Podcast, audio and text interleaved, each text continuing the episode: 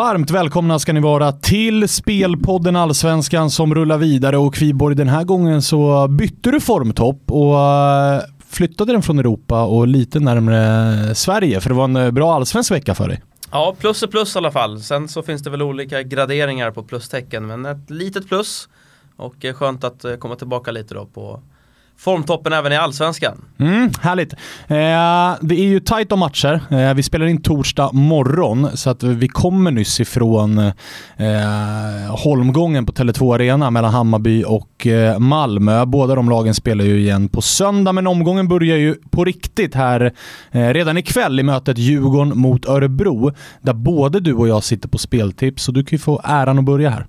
Ja, varför inte inleda med ett härligt hörnspel? Det är ju min favorit, ni som har följt eh, oss i den här podcasten så eh, väljer jag att lägga mig där och jag lägger mig oftast på hörnspel när jag känner att jag är osäker på, eh, på övriga spel, alltså om det kan vara klassiska 1, X, 2 tecken eller om det ska vara över eller underspel. Då tycker jag hörnspelen är ett väldigt bra komplement. Eh, och Djurgården har eh, skapat eh, väldigt mycket hörnor, eh, framförallt på hemmaplan. Man spelar ju också en typ av fotboll som liksom på något sätt bidrar till det. Man spelar en rak fotboll. Eh, och man sticker in mycket bollar i, i de så kallade korridorerna. Nu vart jag riktigt så här fotbollsnördig kände jag. Fint att bli det ibland. Ja, men jag tycker det. Eh, och eh, så att eh, jag har kollat på statistiken lite grann och eh, det är många matcher där man eh, har 8, 9, till och med 10 hörnen vilket är väldigt mycket. Så att jag lägger en liten peng ska tilläggas för att det är ett fint eh, odds här till 2,45 på att Djurgården skapar över 7,5 hörnor och dessutom möter man ett eh, ÖSK som spelar 3-5-2 eh, med eh, väldigt offensiva ytterbackar och eh, precis i den ytan kommer Djurgården att söka instick eh, och sedan försöka spela in bollen i straffområdet. Så att, eh, jag tror på eh, en hel del hemmahörnor här.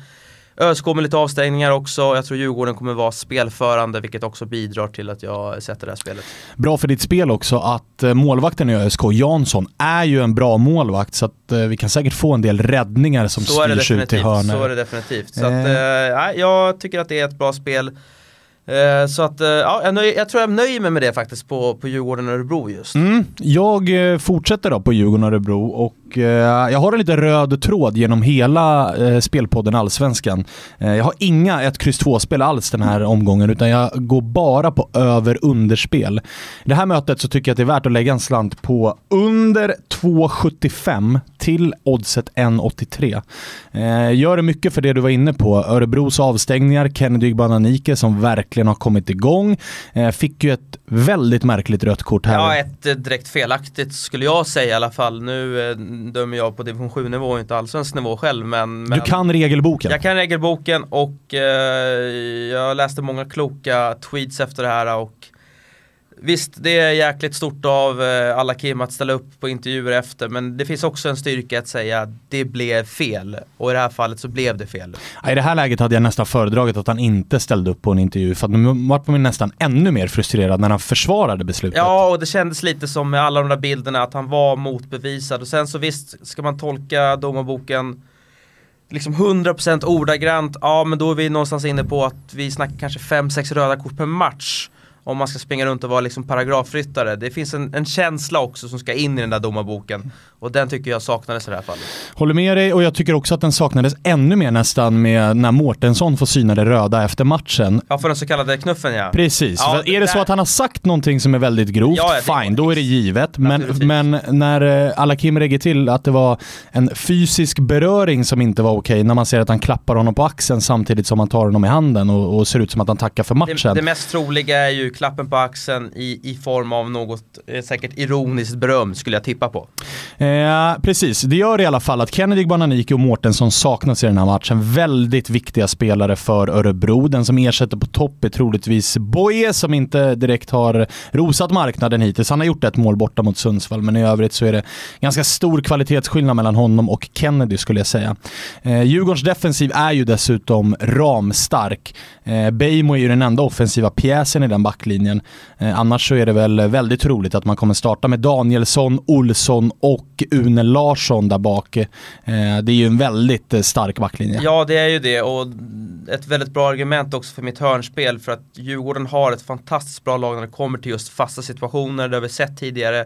Och därmed också så söker man hörnorna för att man vet att du kan flytta upp tre av fyra i den där backlinjen är ju fenomenala huvudspelare. Ja, exakt. Så att, eh, eh jag, tror jag tror inte att Örebro gör mål i den här matchen. Visst, Nahir Besara är ju alltid ett, eh, ett eh, orosmål när man spelar på ett underspel, för han kan ju blixtra till och vara riktigt bra. Men i övrigt så tror jag att Örebro kommer vara väldigt nöjda så länge det står 0-0 i den här matchen. Och Djurgårdens offensiv, ja, Tino har gjort ett par pytsar, men han bränner också en hel del. Eh, Kerim är viktig för det offensiva spelet, men gör inte så mycket mål.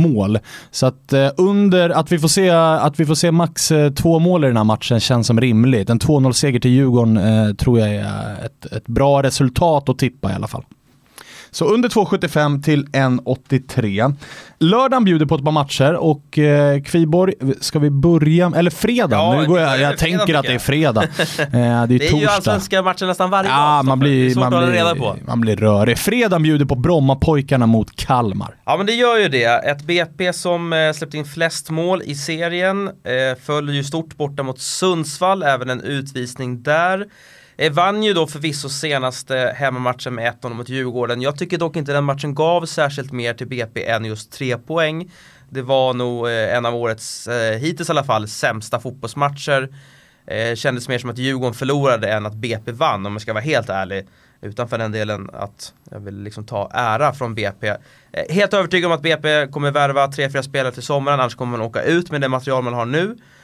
Eh, man eh, möter alltså ett Kalmar som är i eh, strålande form. Kalmar med fyra raka segrar. Man har slagit Sirius, Dalkurd, Malmö FF och Trelleborg.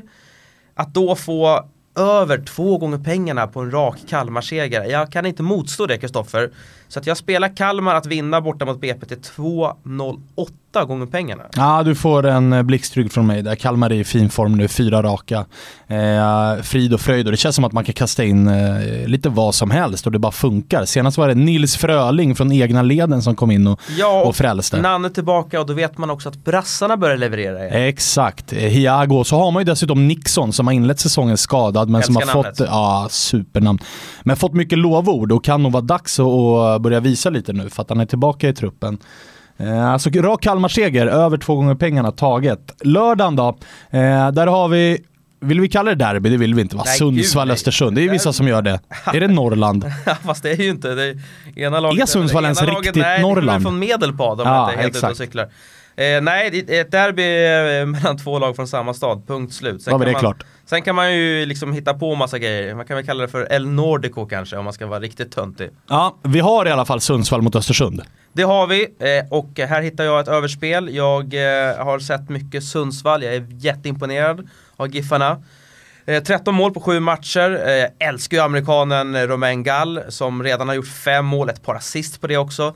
Jag tycker spanjorerna med mittbacken eh, Garcia, mittfältaren Batanero levererar. En bra kapten i Hallenius som också är en väldigt eh, Som har hittat rätt. Ja, han påminner lite om Rosenberg också. Jag tycker han är en sån här smart anfallare, kanske inte gör så mycket mål men han bidrar väldigt mycket till spelet. Så att nej, Sundsvall imponerar på mig. Eh, Östersund gjorde väl jobbet ändå får man säga borta mot AIK. Det var väl ingen blixtrande tillställning men eh, Ghoddos frispark på slutet gav poäng. Väntar fortfarande lite på att Sema och Ghoddos ändå ska komma eh, upp i den här poängfabrikationen att man gör en match efter match som vi såg i fjol. Eh, Så att med det sagt, med, med Östersunds, som vi vet, vassa offensiv, Sundsvalls inledning, så tycker jag att överspelet här eh, klingar väldigt fint. Över 2,5 mål hittar jag till eh, 2,03. Mm, håller med dig, håller med dig. Det är ett bra spel. Eh, Sundsvall framförallt då, med tanke på den poängskörden man har nu, kan ju gå ut avslappnat och spela sin fotboll här. Behöver inte slå vakt om någon poäng. Medan Östersund ju måste framåt. De måste börja vinna matcher och de måste visa någonting. Så att, eh, jag tror att vi får se ett ganska rolig, en ganska rolig match här. Eh, en rolig match tror jag också att det kan bli på Östgötaporten. Eh, Norrköping-Dalkurd. Dalkurd spelar ju kul, det är roligt att kolla på. dem. skapar mycket chanser. Mot Djurgården senast var man det bättre laget i 45 minuter. Men saknade ju Buya Turay som vi tror är eh, möjligtvis tillbaka i den här matchen. Men på bortaplan är man än så länge sämst i serien och har noll segrar. Eh, inte ens en poäng har man på bortaplan. Och du landar då i ett Norrköpingsspel va? Ja, jag gör det. Som du har varit inne på, Dalkurd, eh, eh fem bortamatcher, fem torsk, 2-10 i målskillnad. Eh, Norrköping är sånt där lag som ändå har smugit med uppe i toppen. Eh, har två raka 2-0-segrar nu mot Östersund och Göteborg, vilket är verkligen vind i seglen för Peking. Jag hittade ett spel här, eh, minus ett på Norrköping alltså Asian Handicap till 2.09 och det finns inga konstigheter där. Oavsett om Boetura eller inte spelar så har vi sett Dalkurd nu fem raka borta matcher. Man tycks inte eller försöka förändra sitt spel utan man tror på sin idé. Eh, Norrköping har för mycket kvalitet, framförallt offensivt sett eh, och gör ju garanterat två eller tre mål i den här matchen. Mm, jag håller med dig där också. Eh, söndagen bjuder på två eh, riktiga stormöten får vi ändå säga och vi kan väl börja med det lite svalare utav dem, Malmö-Häcken. Eh, ett Malmö som, eh, nu är det ju, det är ju kris på riktigt nu. Ja, gud ja. Eh, nu tycker jag ändå att man spelade upp sig rejält här mot Hammarby och Eh, faller väl egentligen tack vare utvisning skulle jag säga. Jag tror att man har i alla fall tagit en poäng med 11 mot 11. Det är min känsla i alla fall. Eh, det måste vara en mardröm eh, att liksom torska första matchen när man har chans till en ny start med sportchefen som tränare. Eh, så att, eh, Ta ledningen två gånger ja, i matchen. Nej, det är liksom allt går emot Malmö. Eh, väldigt typiskt med tanke på deras situation då. Så att den här matchen andas ju ångest lång väg eh, för Malmö såklart. Ett Häcken som eh, också ser riktigt, riktigt bra ut numera med sin offensiv och Alm har ju verkligen styrt upp defensiven också så att det känns som att Häcken kan ligga och småputtra lite på kontring i den här matchen och liksom låta Malmö tror jag vara spelfördelande och sen så har man exempelvis då Paulinho som ser riktigt stark ut. Ja, han gör ju det. Han gör ju det. Och osäkert i Malmö är ju skadeläget. Senast saknade man eh, Dalin i mål, man saknade Bengtsson i mittlåset, Bachirou eh, på centralt mittfält och Traustason på kanten. Oklart hur det blir eh, med dem inför den här matchen.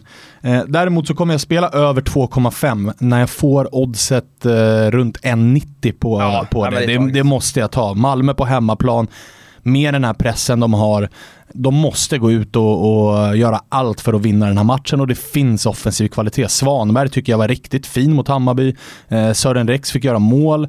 På topp finns det ju Strandberg, Rosenberg, skulle vilja lägga till också, eh, nu var det ju nästan första gången man fick se Bonk Innocent, men varför har inte han spelat för? Det ja, han gjorde verkligen inte bort det. sig ju nästan obegripligt faktiskt. Ja, faktiskt.